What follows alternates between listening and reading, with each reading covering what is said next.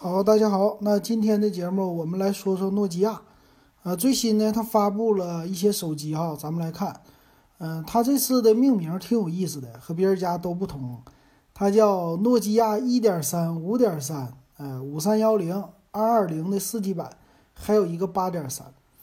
哎呀，这个说到诺基亚，它的命名太好玩了哈。那先看一点三，这个一点三呢是一个。叫首次运行安卓十的，呃，这安卓 Go 版本的，叫谷歌相机 Go 的一个应用啊，它搭载了。那这个便宜，便宜是九十五欧元，差不多就一千块钱呗，呃，属于他们家的低端的系列。然后还有五点三，这个五点三呢，用的是骁龙六六五的处理器，卖一百八十九欧元啊，也就是一千多一点哈，这也就千元机。说是后边后置了四个摄像头，哎，屏幕的六点五五英寸，搭载了一个四千毫安的电池，嗯，还有二二零，二二零我们知道哈，二二零是它的那种直板的功能机，啊，有四 G 版了，这也是，呃，现在很多呀，全世界的这些手机吧，他们都已经变了，啊，就是二二 G 网已经没有了啊。很多的地方已经都消失了，所以四 G 网以后变成一个最基本的了。呃，这个是卖三百九十呃三十九欧元，也就差不多三百多块钱人民币吧。那还有一款呢，就得重点的说了啊，它叫诺基亚的五三幺零。这个五三幺零的手机，我们很多人都知道哈，算是一代又是一款比较卖情怀的机型。呃，这个机型呢，这个特色呀，我记着好像是两千零六年的时候吧，我还真的看过这五三幺零。当时呢，这机器卖一千五，还接近两千呢，有很多人买的。嗯，这个特色是什么呢？我记得当时我用的是五二零零，五二零零呢是滑盖的，往上一滑，哎就行了。那这个五三幺零是个直板哈，五三幺零记得当时有两个版本吧，还怎样的啊？不知道你记不记得，它最大的特色呢是在屏幕的两边有放 MP3 的快捷键，啊，这个是，呃，它的样子是什么蓝色的胶皮的那种的，还有一个是红色的。这次呢，这版本直接是红色的。它的特色是什么呢？就是复刻了这个最经典的设计，在你机身的两侧有那个 MP3 的播放实体按键。这也是最大的一个特色啊！但是机身它造型呢，还是和现在的那些功能机差不多的一个样子啊，而屏幕大一点。它这里强调呢，就是主打音乐，一个是有 MP3 的播放器，还有一个叫收音机。嗯，它这里边说有强大的音乐的功能，并不是什么 Apple Music，是吧？现在很多都在线播放的了，它不是，它说是。我有前置双扬声器啊，这双扬声器呢是在你的上下手机的上下两部分，双卡双待，嗯，有 MP3 和收音机。我估计不用插耳机，收音机也能播了。那背面呢就非常简单了，背面的话就一个摄像头，但是给你配了个闪光灯，啊，也就是说你晚上拿它拍照是不行了，你就拿它当个电灯电灯泡、手电筒，这可以。但呢，得看哈，这年头年轻人呢，手机都已经是父母淘汰的智能机，或者父母直接给买一个智能机，就挺便宜的，呃，六七百块钱儿。你像这样的功能机，除了卖情怀，它还有什么作用呢？我不知道，我不知道大家你们会不会买。现在，就算是我买了这个手机，我想听歌，MP3。我去哪儿下载呢？我都觉得有点奇怪了哈，好像没什么地方能下载了，就这种感觉。然后再来看它的一个详细参数哈，参数方面倒还不错，呃，八十八点二克的重量，非常的轻啊，运行的叫三菱加的一个系统，这个系统估计是他们定制的了，并不是安卓的。呃，有八兆的内存，非常低，但是芯片呢，MT 六二六零 A。也就是联发科的廉价的芯片，呃，它拥有的话是一个 micro USB 的接口，可以接两个 SIM 卡。那背面呢，摄像头啊，只有三十万像素，那啥也干不了哈。那扫个二维码，我估计都不行。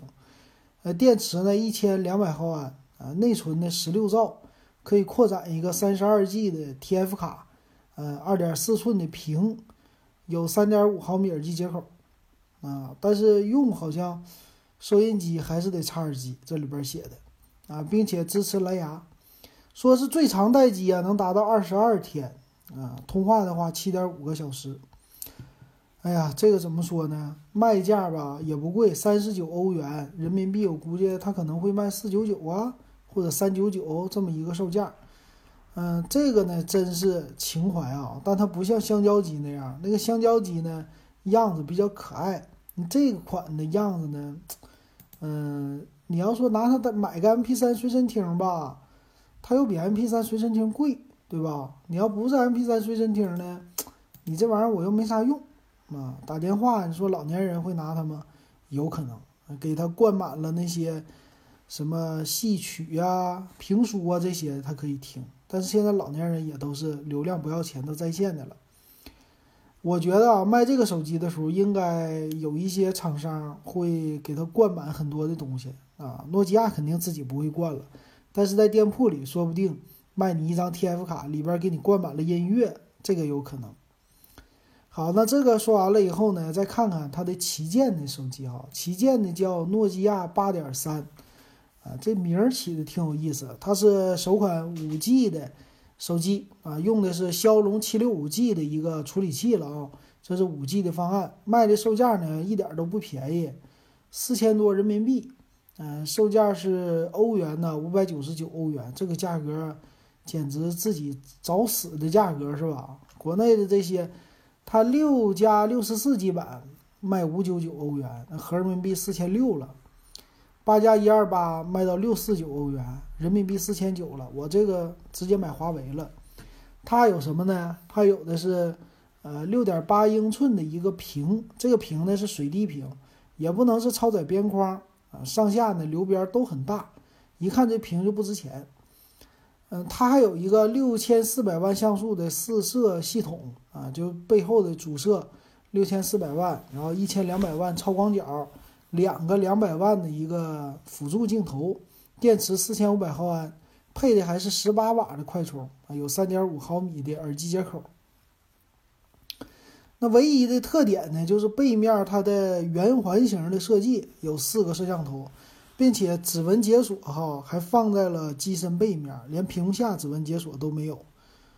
哎呀，那这个，这这这，这是我看错了吗？我看错了啊，看错了，那个是诺基亚五点三的。我说这不能吧？这诺基亚八点三呢，五 G 版它是前置打孔屏，哎，背面呢也是四个摄像头，但是不是指纹解锁在后边啊，应该是屏下的啊，对。它叫啊，不是侧边指纹解锁啊，并不是屏下指纹解锁啊，侧边的。然后那诺基亚五点三呢，是我刚才说的，上下呀，它是一个留大边儿，它水滴屏，背面的四个摄像头再加上一个指纹识别这么一个东西啊。那怎么说呢？这个四千多肯定是不值了，四千多海外市场的话，应该华为就直接给它秒了。我觉得这个手机方案可能进到国内卖两千多是有可能的啊，骁龙七六五卖到，嗯两千五左右吧，应该还是挺受欢迎的。但是我就想说，诺基亚的这个外形吧，现在跟什么 OPPO、vivo、小米、红米啊这些都比不了啊。诺基亚确实啊，也就好好的做一些功能机还是不错的哈，毕竟它是有良好的功能机口碑的。那被 H D M D 收购之后啊，其实现在有口皆碑的，并不是诺基亚什么诺基亚七呀，又诺基亚几的这些手机，反而是那个功能机。安卓系列的机器呢，当年的 X 六出来还不错，到了后来什么七 Plus、X 七幺、X 七，很多人都听都没听说过了，也不关注它，对吧？嗯，就这个经典的还不错，经典的你看。去年是二七二零，还有诺基亚八百，但是售价贵啊，一千块了买不起。然后诺基亚三三幺零，啊八幺幺零这些，很多人的情怀机器也能消费得起的，但是好像买了也就是基本上吃灰用啊，接电这接打电话是最基本最基本的，也干不了啥哈。但是毕竟是一个情怀机，还不错哈。很多人的呃，当年的情怀买不起，他现在买一个这种算是高仿啊，还是经典呢？怎么样的？那毕竟还是不错的，对吧？那满足一些当年的情怀，然后四 G 也能用，作为一个小备用机还是可以的哈。不知道你是怎么看？诺基亚就算是这个五三幺零，它卖两百九十九块钱，你会不会买呢？嗯，可能有的人说卖两百九十九我都不买，对吧？啊，到时候咱们拭目以待。我倒是挺想三星能不能你复古一下呢？其实诺基亚挺火的，三星也有自己的小翻盖啊什么的，整的也挺好。呃，在什么四 G 网络下你也给它整出来，对吧？它赞助奥运会嘛，以前三星 a n i c o 哎呀，好久不听说这个 a n i c o a n i c o 的广告了，是吧？当年听着也是高大上的一种感觉哈。你们有什么喜欢的那些复刻手机没有？你可以给我留言，也可以加我微信 w e b 幺五三，呃，现在是六块钱入电子数码点评的群。OK，那今天咱们就说到这儿，感谢大家的收听。